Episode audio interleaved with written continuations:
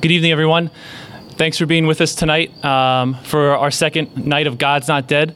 We're just going to start with a prayer, and then we'll we'll begin. As we can place ourselves in God's presence, in the name of the Father and the Son and the Holy Spirit. Amen. God, we ask that we can learn more about you tonight, learn more about your resurrection, so that we can enter into a fuller relationship with you. As we pray together, Hail Mary, full of grace, the Lord is with thee. Blessed art thou amongst women, and blessed is the fruit of thy womb, Jesus. Holy Mary, Mother of God, now and at the hour of our death. Amen. In the Father, Son, Holy Spirit. Amen. Okay, so if you uh, don't know who I am, my name is Michael Griffin. Um, I work with Religious Ed down here and coordinating some events uh, for Beach Catholic. So we're really excited that we got a great turnout for this. Uh, we got rained on a few times, so hopefully, even if we feel a few drops, everyone's got to stay. We're not going anywhere. We're uh, we got to stay here. Um, so if you were here for the first session, we talked about uh, the existence of God and how we can use logic and we can use research, and it just makes more sense that God does exist versus not existing, even though we can't prove it with science. So tonight we're kind of taking the next step as Catholics, and we're going to explore the evidence of the resurrection of Jesus, right? The most important event that has ever occurred in human history. Because if that is true, then everything Jesus said is also true, and our lives are changed forever. So I want you to imagine this quick this quick scenario that you get a letter in the mail and in the letter it's official documentation from like the US government and it says it's actually a good thing not a bad thing it's from the government and it says you are the last surviving heir heir of some oil conglomerate in Texas and in 5 years you will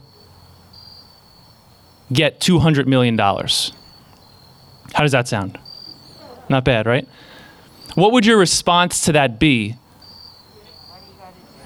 Yeah, a lot of us might be, that's just not possible, right? I don't have any family in Texas. We haven't been in America that long. My, my family, my roots, I've done my family tree. It's not possible that I could be the heir to this wealth in, in Texas. But let me ask you this would you, would you still explore it? Would you still try to find out about it? Of course, because there's a weight to that claim, right? There's there's a magnitude to that claim because if it's true, even though it doesn't seem possible, it could change your life forever. The 200 million dollars will change your life forever. So we would explore that even though the possibility seems unlikely. And I think we can kind of compare that to the resurrection of Jesus that a lot of times people say, you know, with what we believe as Catholics, that, you know, it just can't be possible. Where's the evidence? It can't be possible that someone died and then rose from the dead. But the magnitude of the claim is much more than the $200 million. That if Jesus' resurrection is true, it's not just getting $200 million in five years, it's our eternal souls that are on the line, that we are saved if the resurrection is true. So just like we would go into research for that letter that we get from the government, we have to go we have to learn more about the resurrection. We have to yes, believe it with our hearts, but we also can look at some evidence from that time period where just like it makes much more sense that God exists than doesn't, it makes so much more sense when we look at just the proof that Jesus actually did rise from the dead, that we are saved, and that it is that the greatest, happiest joy we can have as human beings is to recognize the resurrection of Jesus and the reality of heaven in our lives. So tonight, that's what we're going to explore the evidence of the resurrection of Jesus. And let's remember the magnitude of the claim and how it changes everything if it's true. So I'm going to introduce um, Father Leo Father Hansen first, our Father Hansen first, and he's going to uh, start our discussion tonight. You also have a card with you. You have maybe a few cards.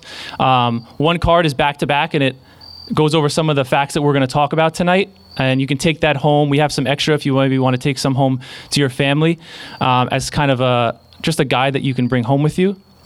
And you may have also received an index card. While we're discussing um, if a question, we're going to have a Q&A session. So if you'd like to ask a question to anyone, any one of the priests about something about the resurrection, something about faith, something that is just a real question that has entered your mind tonight, please put it on the card. You don't have to write your name, and we'll come around and collect it, and we can discuss some of those questions after the priests uh, talk. Thank you.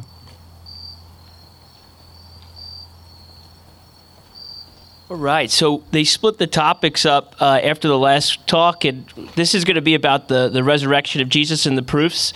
And Le- Father Leo is going to talk more about that. Father Brian is going to talk more about whether uh, Jesus is a liar, a lunatic, or a Lord.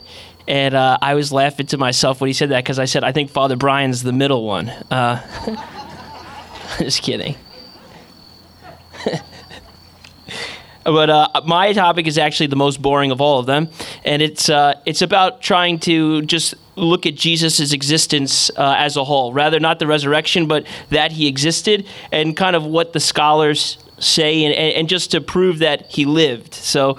Uh, I think mine will be the most boring, but it's the groundwork uh, for these two guys to, to hit home runs. So, first off, uh, a lot of people will say, What's the proof outside of the New Testament? And it's important for us to realize that non-religious like academics as well as religious scholars and academics look at the New Testament as a legitimate source of understanding Jesus and, and knowing who Jesus is. So that means, what does that mean? Like we can learn about Christ from the New Testament and that people scholars, religious and non religious, use it as a source of knowing about Jesus of Nazareth. Whether they believe he's Lord, a lunatic, or liar, that's up, that's up to us to decide, but that they use that. And that it's not written by just one person. When we look at the New Testament, it's a collection of books that have at least eight authors, right? So we know the gospel authors, Matthew, Mark, Luke, Matthew, Mark, Luke, and John, but we also have James, Jude, Peter, and I'm forgetting one. If you want to yell it out, I can't. But we got it.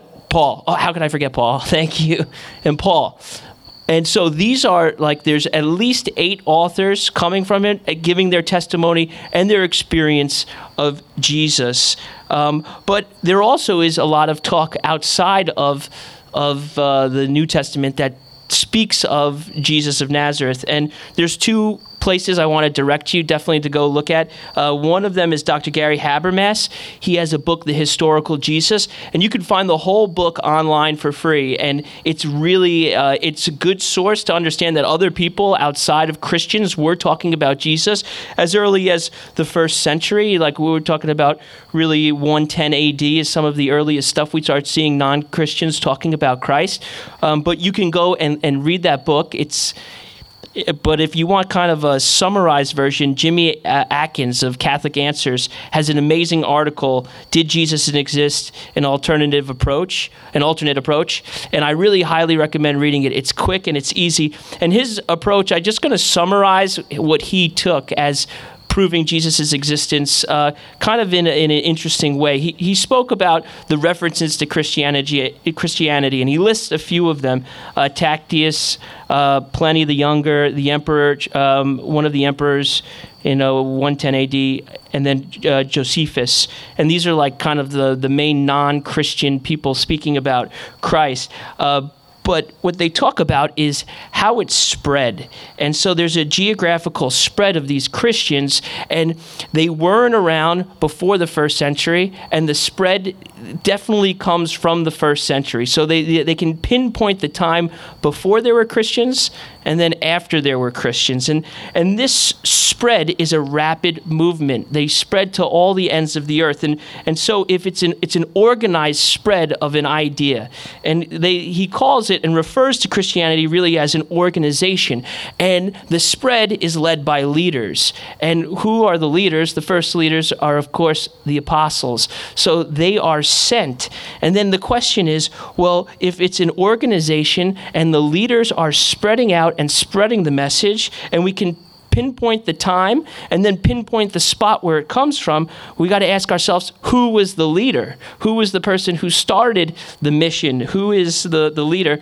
well, we would say it's Jesus of Nazareth, and I like to call him the CEO of the universe, right? So he starts that spread, and, and it, they push it out with the apostles, and it goes forth from there. And really, what's cool is that what I would eh, like end with is saying this is that that's so our experience is that it's a spread and we can really trace it. And we can trace it back to who we got our faith from and, and where they got their faith from. And you just keep going back and back and back. And so i was so interested like jesus is 8, 33 ad he dies. John the apostle dies around 100 ad the only uh, apostle who's not a martyr. He took polycarp under his wing. We got polycarp to 155 ad and then he takes saint irenaeus who's 2, 202 ad so we're already like we're already in the 200s and we can trace back these four guys that, that go all the way back to the original leader, to Jesus. And, and the same goes for Paul, right? Because what does Paul do when he encounters the risen Lord? He goes back to go see Peter and James, who would have been the original leaders, the original apostles who, who walked with Christ, who gave them that message to go forth. And, you know, it's that that learning it from where you get it from so important because you know who was the vocation director when I was a kid thinking about being a priest Father Brian Barr, right? Like, so I learned a lot of the faith from him, and I know his uncle was a priest, and I'm sure he learned a lot from his uncle. And then he could probably tell us who his uncle was influenced by, right? And the, the trace goes back and back and back. And so that approach, um, the spread, and, and to think of how it's spread to all the ends of the world is so incredible and so wonderfully beautiful. So, um, yeah, I would definitely recommend that you read Jimmy Atkins' Did Jesus Exist? And you could check out Gary Habermas's book, The Historical Jesus. Uh, but it's pretty safe to say that Jesus existed, and I'm done. Thank you.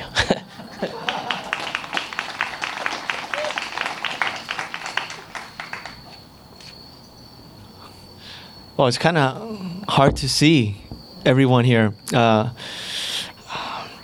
just want to say how um, awesome I think it is for us to gather on on a Thursday night and talk about uh, the resurrection of Jesus, uh, because this event, the resurrection, is so central to our lives. All our um, encounters with Jesus is with not just the Lord, but the resurrected Lord, right? And I think over time, even though we don't we don't mean to, uh, the resurrection, it could kind of become like a comfortable idea, you know, that we just put on the back burner and forget about until you know we get to Easter Sunday, and then there's like an explosion of joy, right? Rightfully so.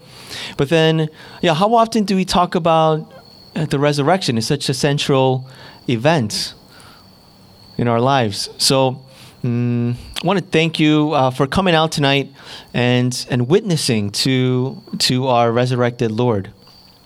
I want to talk about uh, the experience of the apostles right after after the crucifixion. Right, we read in the Acts of the Apostles that they were locked in the upper room for fear of the Jews right? They were afraid, they were confused. Um, right? Their best friend, right? Their teacher um, just suffered a, a, a, brutal, humiliating death. And, you know, they, they thought he was the Lord, but how could God die? And then something happened, something powerful happened and they underwent a transformation and they could never go back to their to their old ways of, of being afraid. Right. And what was that event? Of course the resurrection. If you think about it from a, a reason standpoint right? Let's just say the apostles these guys they they came up with a ploy uh, to con people. They had a plan to become rich and famous, right? But we know uh, it's the opposite of that. Um, they didn't become they didn't become rich and witnessing to Jesus alive. It cost them their lives, right? They were martyred for their faith and professing, proclaiming that Jesus was alive. And they had seen him. They had eaten with him, talked with him. He had he appeared to them multiple times. And so they went from being afraid to going out to, to the ends of the ends of the world, witnessing to the truth, Jesus who is the way, the truth, and the life and the life. So if you think about it, let's say, uh, you know, this was uh, just just a con, right? But at the moment when somebody puts um, a knife to your throat and saying, you know, if say that Jesus is dead, that he didn't appear to you, um, then you would think you would succumb to that and say, yeah, it was, I was just, I just, we just made it up. I just made it up. But that wasn't the case, right? right? That doesn't make sense, right? And maybe you could think out of, um, out of all the apostles, maybe one or two uh, could have done that, went to their deaths, right? Continuing this lie. But no, all of them, virtually all of them, except for uh, the Apostle John, right? They, they went to their deaths, witnessing to, to Jesus uh, resurrected and alive. Also, St. Paul, right? He tells us that if Jesus didn't rise from the dead, then all his preaching, right, would be for nothing. It would be in vain. So central was the resurrection in, in the life and ministry of St. Paul, right? It led to his own martyrdom, right? His beheading. Um, also, in terms of um, evidence that we can point to, uh, in it wasn't only the apostles, right? Select few, but First Corinthians, Saint Paul tells us as many as 500 they encountered the risen Lord, and yeah, we we don't have any records of any of them saying that yeah it wasn't it was it wasn't true. It's such a large number of people, right? So the word martyr, right? means witness. And um, yeah, perhaps we could take this opportunity tonight, learning more about the resurrection, the evidence of the resurrection, how the resurrection, right? It's not, yes, we need faith, but also from a reason standpoint, we can argue for its veracity, its truth, and and strengthened by that that knowledge and that faith, may we yeah, become um, stronger, stronger witnesses, martyrs for the faith. Thank you.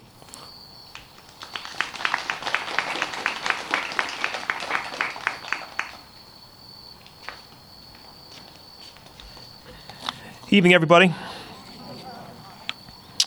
About, um, I guess it was about 20, tw- at least 20 years ago, maybe maybe like closer to 25 years ago. You may remember if you're if you're old enough, there was um, Apple Computer had this uh, kind of an interesting uh, advertising campaign that they did. It was primarily TV, but it was also it was a little bit of everything. It was radio, it was uh, print as well. Um, and it uh, kind of got a lot of play at the time. Uh, it's become since sort of uh, seen as kind of like a great ad- example of, of advertising, company advertising. And uh, I guess apparently, well, it was called Think Different. That was the, the theme of this campaign. It was like it was always like Apple and then Think Different.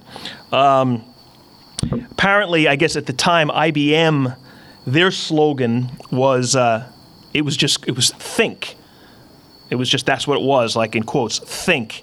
So these guys, the Apple guys said, "All right, let's go to respond to that." So they said, "Think different." Um, anyway, uh, I remember where I was and when uh, I saw this commercial. In fact, it was the only time I think I ever saw it uh, on on TV. But I remember it. It was the night, uh, and you may remember this if you're old enough, the, the final episode of Seinfeld. Uh, it was 1998, and kind of the whole world was watching. And uh, it was it was it aired. It was sort of like almost like a Super Bowl kind of audience. So the commercials were significant. And Apple ran this commercial, and I'll never forget it. It was uh, it uh, it began with uh, you didn't know it was Apple until the, right at the end. You know, it was probably about 30 seconds long, and it was uh, these very sort of compelling images, black and white images of famous people. Um, Albert Einstein. These are some of them that I remember. Albert Einstein was one of them, and so you'd see him for three or four seconds, and then it kind of went into. Uh, Martin Luther King was certainly another one. John Lennon, Thomas Edison, Muhammad Ali, Gandhi, Lucille Ball, uh, Amelia Earhart, and it was uh, so you're kind of like something's going on as you as you're watching this, but you don't you don't know. And it had this very kind of compelling music in the background, um, and you couldn't help but sort of be distracted by it in a good way. Like you're like, what what is this? What's what are they advertising? Um, and then there were these kind of famous words that came on the screen. This is what it was. Here's to the crazy ones, the rebels, the troublemakers, the ones who see things differently. While some may see them as crazy, we see genius. Because the people who are crazy enough to think that they can change the world are the ones who do. And then it said, think different. Apple. Um, anyway, it was it was pretty cool. I remember it, and then I, you know, I didn't remember all the detail, and I Googled it, and it's, you know, you can you can kind of you can see see it and read about it. Well, after that came out, that aired that night. Uh, I don't know, maybe a month or two later, uh, a priest somewhere, I don't even know where this was, but he apparently he gave this homily uh, one Sunday morning, and he referenced that commercial I thought it was a great commercial. It was kind of hard not to be inspired by it. Well, this priest did not like it at all. Uh, for this particular reason, he said that he just thought it was too secular. Um, all these images of these pretty objectively famous people, uh, objectively accomplished people. Um, his complaint was that there was Jesus should have been there. In the midst of those people that I mentioned, one of the images should have been Jesus Christ. Uh, and he just sort of railed against, you know, a secular time, a secular culture, and this is what you get. Like, I think his argument was probably like 50 years prior, you would have had Jesus in that commercial if, if there had been a commercial. Anyway, so that was the article. Oh, no, no, that was the homily this guy gave. And then a couple of weeks after that, I read an article in a Catholic magazine, and it was about that priest's homily and really that commercial. But it was really a critique of what the priest said. Um, and his point was real simple, and it's kind of mine tonight. His point was the priest got it wrong in the homily. Like, don't equate Jesus with Muhammad Ali. Jesus was way more than Muhammad Ali. No ne- knock against Ali, but to kind of put them in the same company or the same commercial would almost imply some degree of equality. Jesus was way more than John Lennon. I'm sorry to Beatles fans out there, but he was way more than John Lennon. He was way more than Albert Einstein. And this guy's point was if you if you throw him into the mix, Jesus, it's a mistake. You're actually communicating something we don't want to communicate. We want to communicate sort of like the difference, the, the separation, the apartness between these amazing people, historical, great people who changed the culture. But none of them, add them up together, they don't equal Jesus. It's like apples and oranges you know, if they had put in the commercial a photo of, uh, I'm looking at the statue of Mother Teresa here. If Mother Teresa, an image of Mother Teresa was in the commercial, awesome. Or a, a, a, a statue of St. Francis of Assisi. These are people that did change the world. And they were inspired by Jesus. John Paul II. Saints. They were all saints, but you know what? They were also sinners. Like, she was a sinner. So was St. Francis. So was John Paul. They were saints, but they were sinners. Jesus was neither saint, certainly nor sinner. So don't put him in anybody else's company. Um, there was a some of you, I'm sure, have read this book. Uh, well, anyway, prior to the book, during World War II in England, uh, C.S. Lewis, the great theologian and writer, um, he did these series of uh, radio specials over the course of about three years, I think, during the war. And it was him just kind of giving these talks about Christ and it was also it was kind of like a defense of Christ, um, kind of what we're trying to trying to do tonight, like the argument for Jesus, and that was Lewis's point in these radio BBC broadcasts. Anyway, I guess they were huge. They were incredibly well received, so they transcribed them, and then ultimately, like in the early '50s, they put it into a book, and it became this sort of spiritual classic. Uh, called Mere Christianity. worth getting a hold of, would be certainly worth, worth a read. And it's just sort of like these chapters of, like I said, his, his defense of Jesus. Um, part of that, part of that book, or one of these talks he gave, he gave what they call this famous kind of, they call it a trilemma, T R I, like like like a dilemma, but a but a trilemma. So usually a dilemma, you got a, a choice between two things, and very often they're both difficult. It's like you don't know what to do. Well, this was a, a trilemma. It was three, and any one of these options is difficult or problematic. And what he called it, he basically said that, and you, it's on the back of one of these those cards. Jesus was one of three things. He was either a liar, he was a lunatic. Well, he's the Lord. He's God. Um, and it was a very, it was sort of like a, a simple way of, of, of explaining how we see God. Other, other, it's also been called mad, bad, or God. So he was either like evil, liar, or he was mad, he was crazed, thought he was God when he wasn't, or he was God. And you kind of have to pick one of those three. Anyway, there's this pretty great quote from C.S. Lewis about that. I just want to read it to you. So this is him, Lewis, speaking. He says, "I'm trying. I'm trying here to prevent anyone from saying the really foolish thing that people often say about Jesus. Very often they'll say." I'm ready to accept Jesus as a great moral teacher, but I don't accept his claim to be God. That is the one thing we must not say. A man who was on, a man who was only a man and said the sort of things that Jesus said would not be a great moral teacher.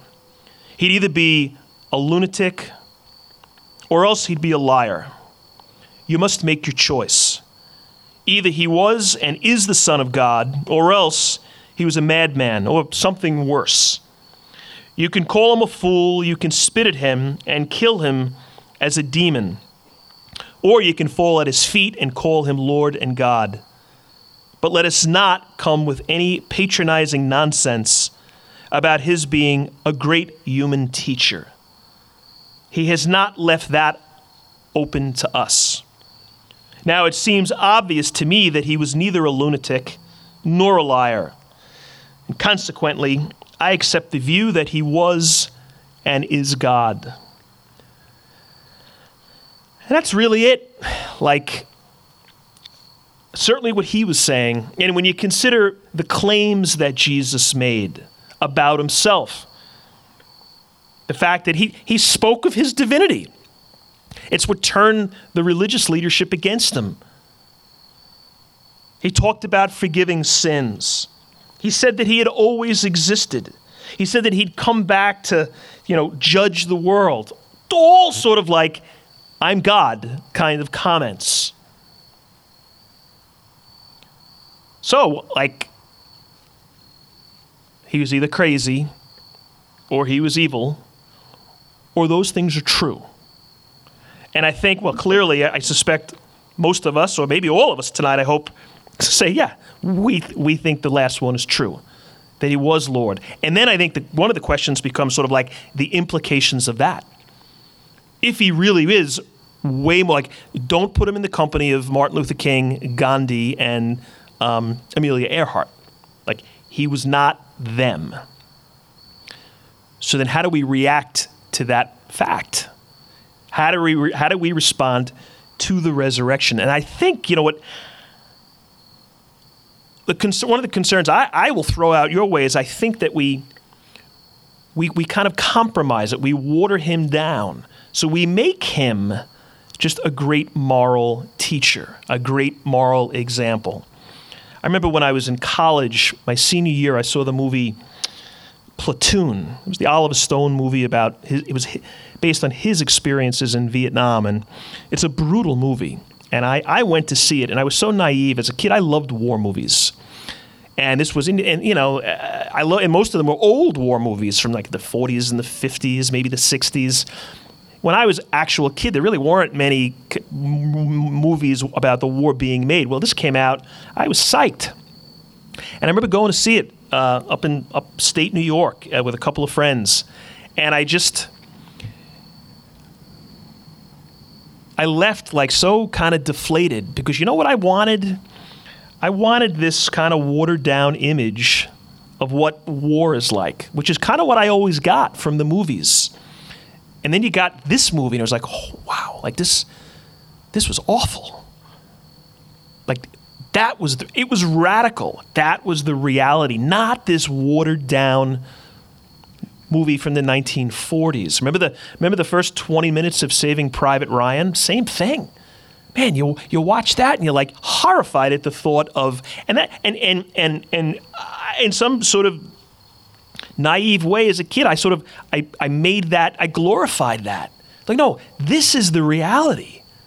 It's like I think we do that often with Jesus we water him down to make him kind of warm and fuzzy and comfortable, like a like an old World War II movie. And it never gets too harsh, it never gets too graphic, it never gets too uncomfortable. Saving Private Ryan is uncomfortable. Well, we should be uncomfortable about, about what happened that day in 1944. And we should be equally be uncomfortable, I would suggest, about the reality of Jesus and if he never, if, if, if him, Jesus, and his teachings never make us uncomfortable, have we somehow along the way watered things down? So he never, his way never really seems to rock the boat. Everything's okay. You know, I'll, sometimes I'll hear from, I'll talk to a parents whose uh, adult kid is, is getting married, and they'll they'll say, well, he's he or she is marrying a person of, of uh, a non-Christian, and because of that, they're uh, you know married in a catering hall maybe, and you know, and you can tell they're not. You know, they wish it was a little different. Um, they wish they were marrying at least a their their new son or daughter-in-law was at least a Christian, if not Catholic, and um, and then they'll sometimes say something like, "Well, at least, at least they kind of have God in some broad sense."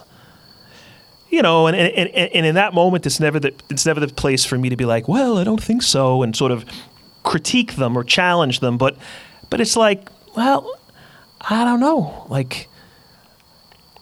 I don't know if we want to just water down who Jesus is. Um, I mean, I know we don't want to water him down because of who he is. Um, and I think as we do become increasingly secular, they become the challenges. We'll keep him in the mix, but just make him less radical. Um,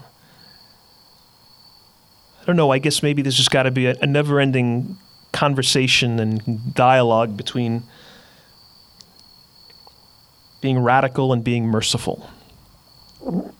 Not be, you're not supposed to be one or other. I think it's kind of both and. You know, two of the gifts of the Holy Spirit are uh, courage and wisdom. Maybe to pray for both. You know, the, the courage to be radical and the wisdom to know how to be radical.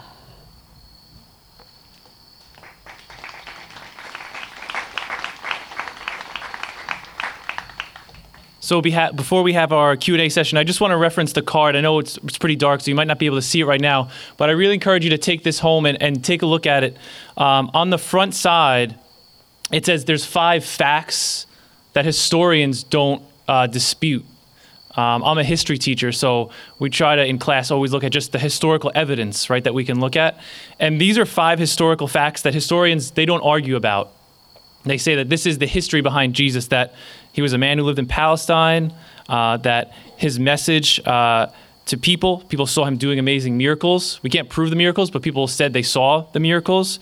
Number three, that he convinced people that were, the, that were closest to him, that he lived with, that were his best friends, that he was God and that he was tortured and killed on a cross by the Roman Empire. Hundreds of people confessed and attested to seeing him rise from the dead, and that the people who said that saw he, uh, that he rose from the dead gave their lives for him. Those are the undisputed facts that we can't deny from history. But I just want to look at the third one real quick before we do uh, some Q and A's.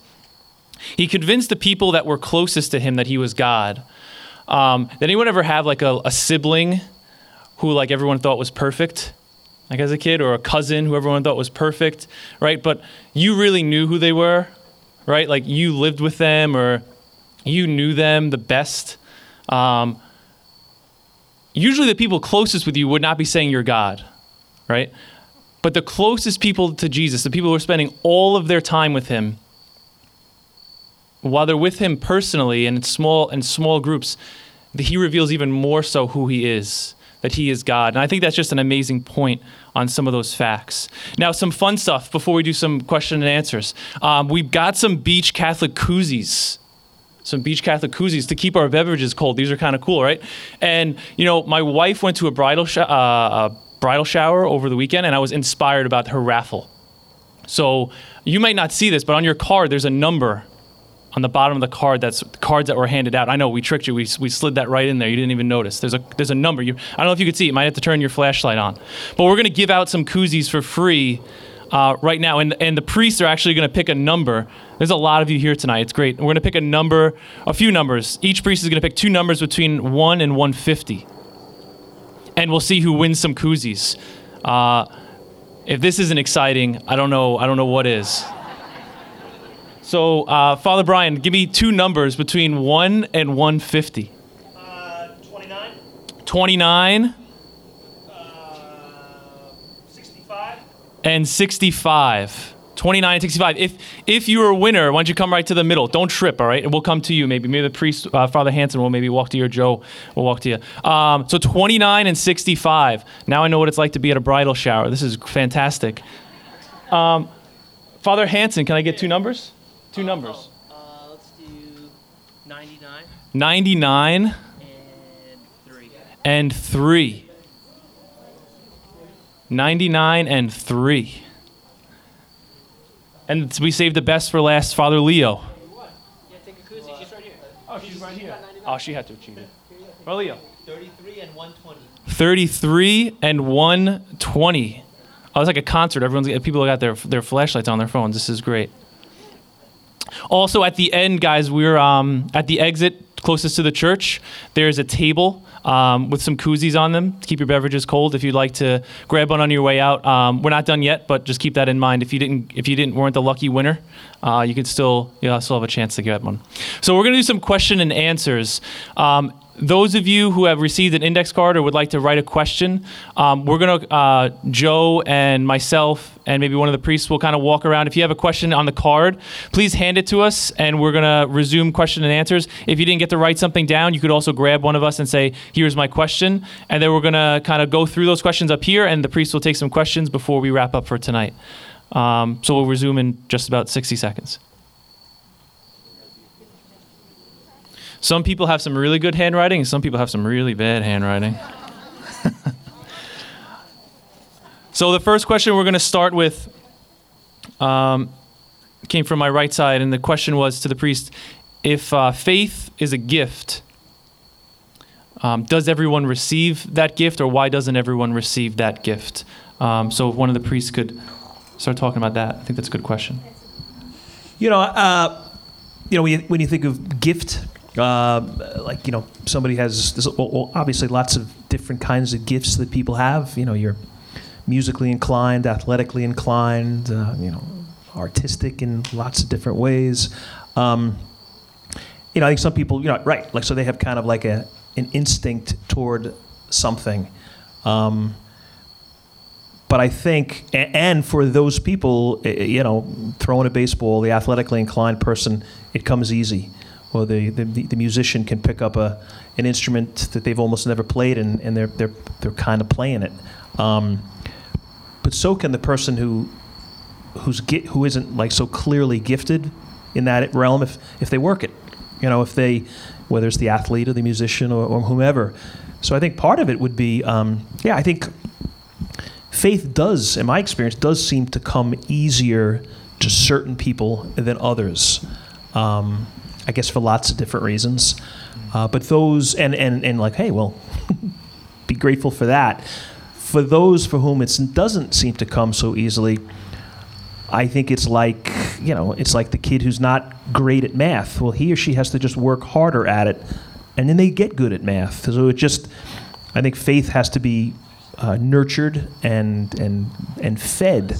Um, that would be my kind of take on it. Just to add to that, uh, God desires all people to be saved, all people to have faith in Him, but He also uh, gives us um, the gift of free will for us to choose. So there, on the part of the individual, there needs to be uh, an openness to the giver uh, whether or not you're going to accept the gift or not, uh, and to varying varying degrees.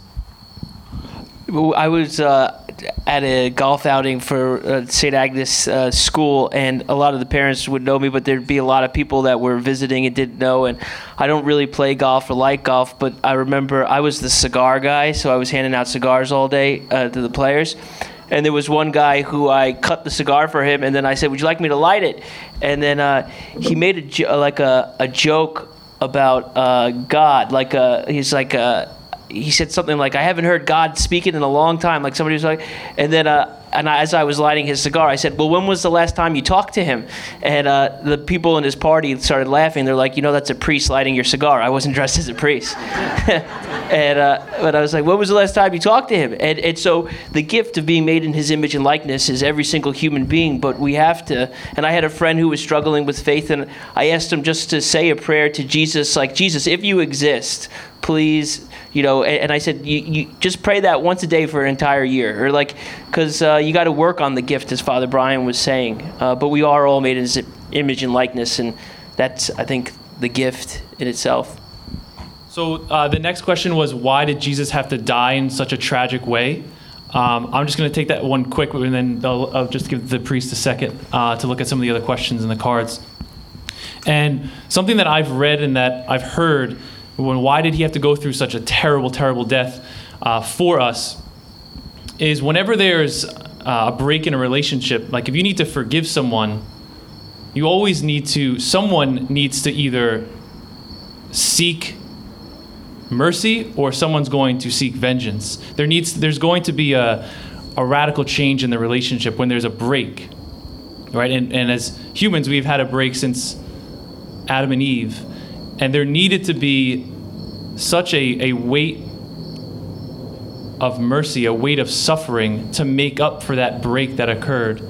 Um, so Jesus died in such a such a tragic way and such so much suffering to show us the length he would go and also that he experienced not just the like physical suffering um, but when we're psychologists say that the the greatest pain we can endure as humans is when someone that we love uh, betrays us.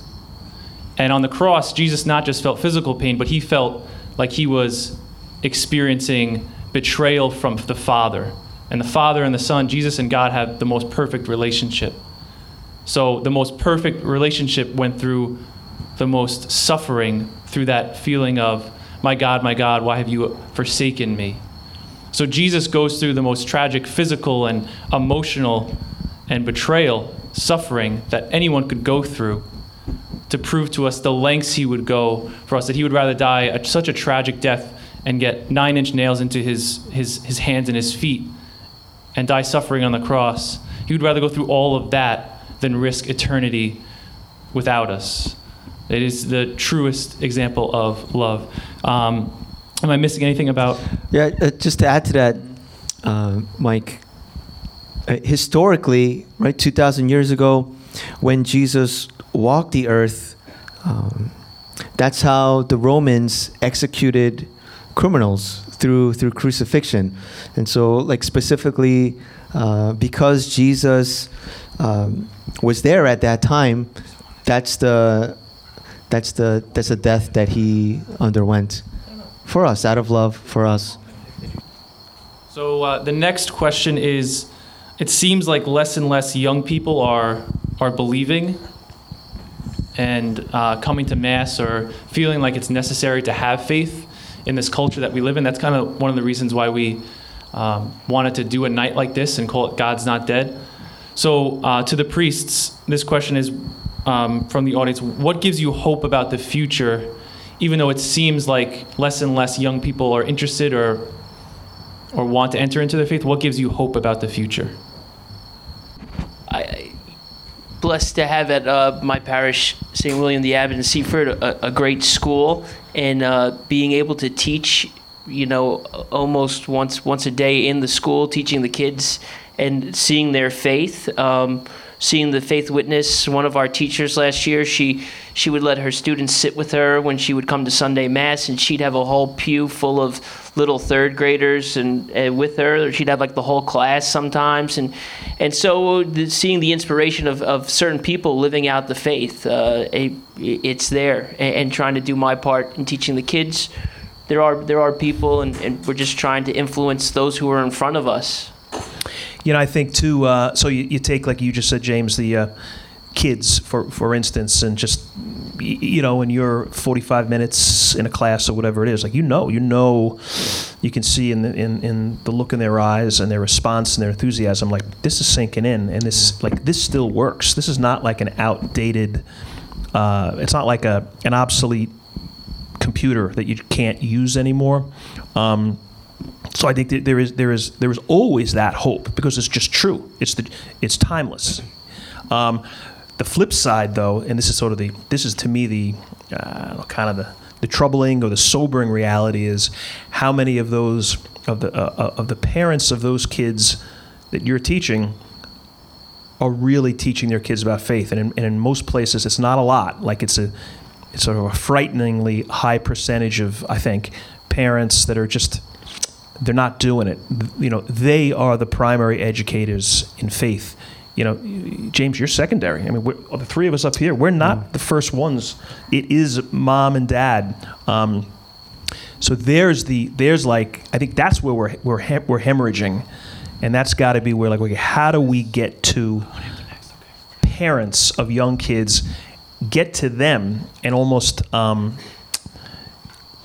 teach them and help them to become teachers in the faith because somewhere between a, a, generation or two or three that's been that's been forgotten. Um, so I think that's part of the challenge of the church getting to the parents so that then their parents will get to their kids. Uh, besides the obvious answer and response the rightful one right Christ the source of our hope. Uh, for me it's been uh, the people right? Lay people but also uh, my brother, my brother priests who are witnessing to to Christ's love. Uh, when I see you know a young priest like Father James, uh, yeah, he's he's full of hope. He's full of energy and he's joy. Of, he's more than full of hope. Not the only thing he's full of. I see, you know, an old priest, Father Brian. Easy. And he's Easy. still still going strong, you know, still going strong. Like w- when you meet someone you, you know if they're in love with someone. You know if they're in love with Jesus. And after all these years, it's it's inspiring, to me. You know, the new kid on the block.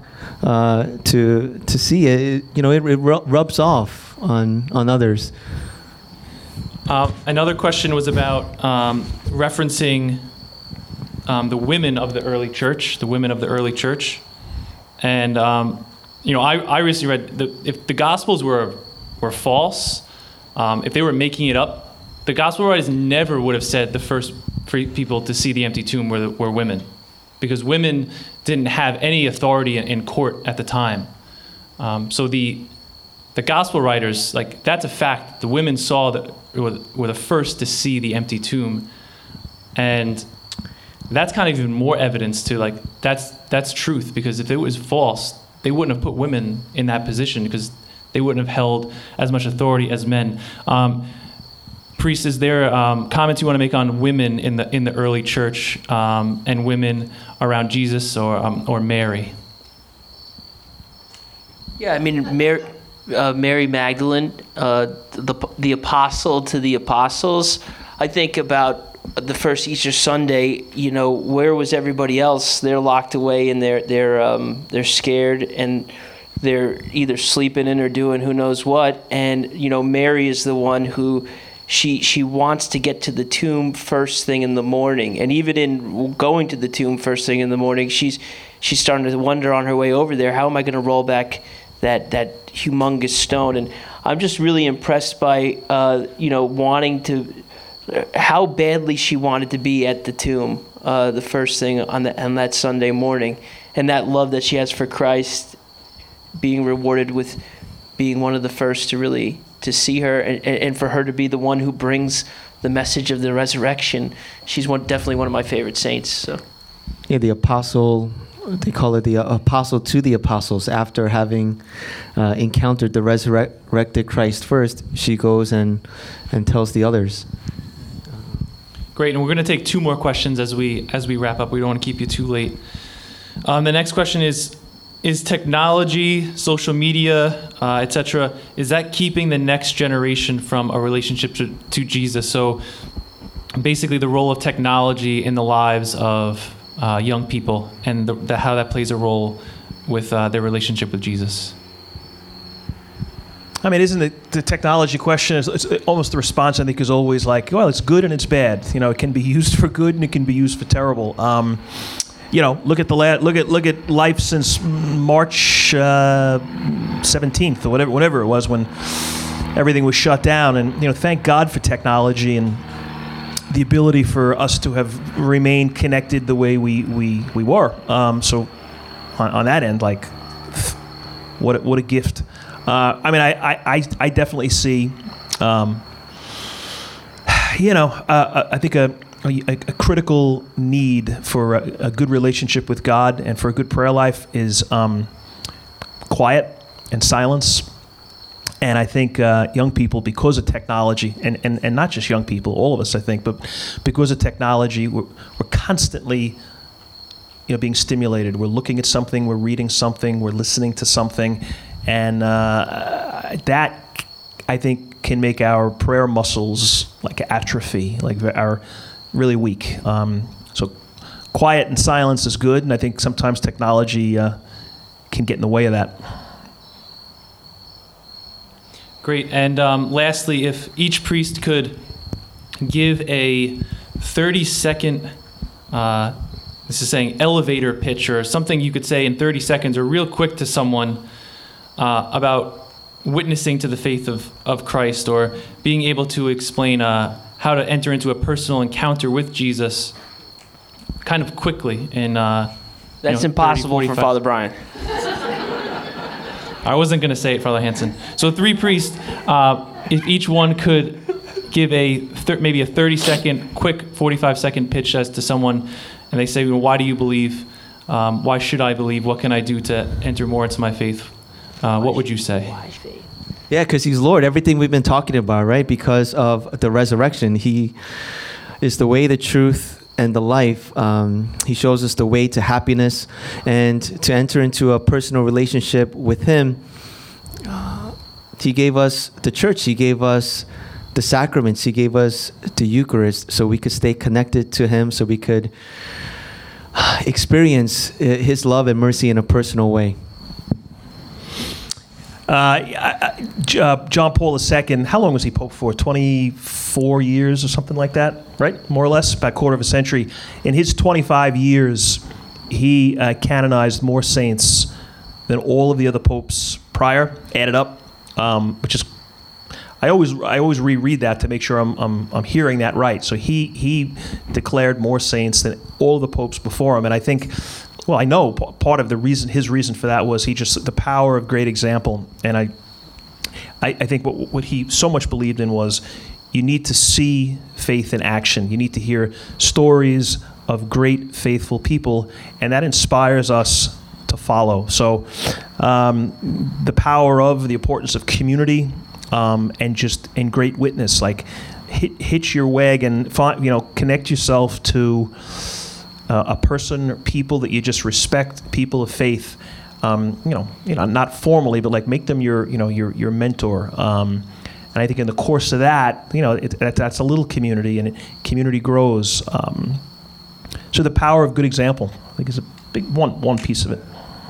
Yeah, last night I went out to dinner with my cousin and my cousin's wife, and my cousin's wife looked at me and she said, "No philosophical Jesus talk tonight," and because I love that stuff. Uh, but uh, you know, I think for me, it's like a little kid in the back of the car just asking why, why, why, why, why, why, why, and uh, you know, and to bring it back to asking the person, what is the meaning of your existence? And I've never heard a better example, a better answer than to know, to love, and to serve God in this world, and to be perfectly happy with Him in the next. So just asking people, like, like, what is the meaning of your existence? Not what do you want to do with your life, or what do you want to do when you get older, or what, what is the meaning of your existence? And uh, see what they say. Just listen. Okay, great. So we didn't get to every single question, but uh, we will keep those because we, we plan on uh, doing this again. Uh, we're going to find a space inside to do it um, as time goes on. We'll end with a quick prayer. If, if Father uh, Father uh, Hanson could just lead us with a closing prayer, and uh, have a good night, everyone.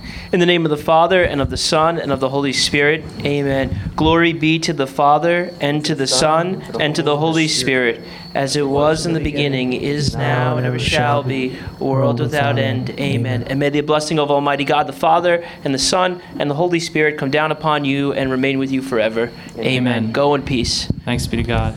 Have a good night, everyone. Please be careful on your way out. It is dark. Watch your step.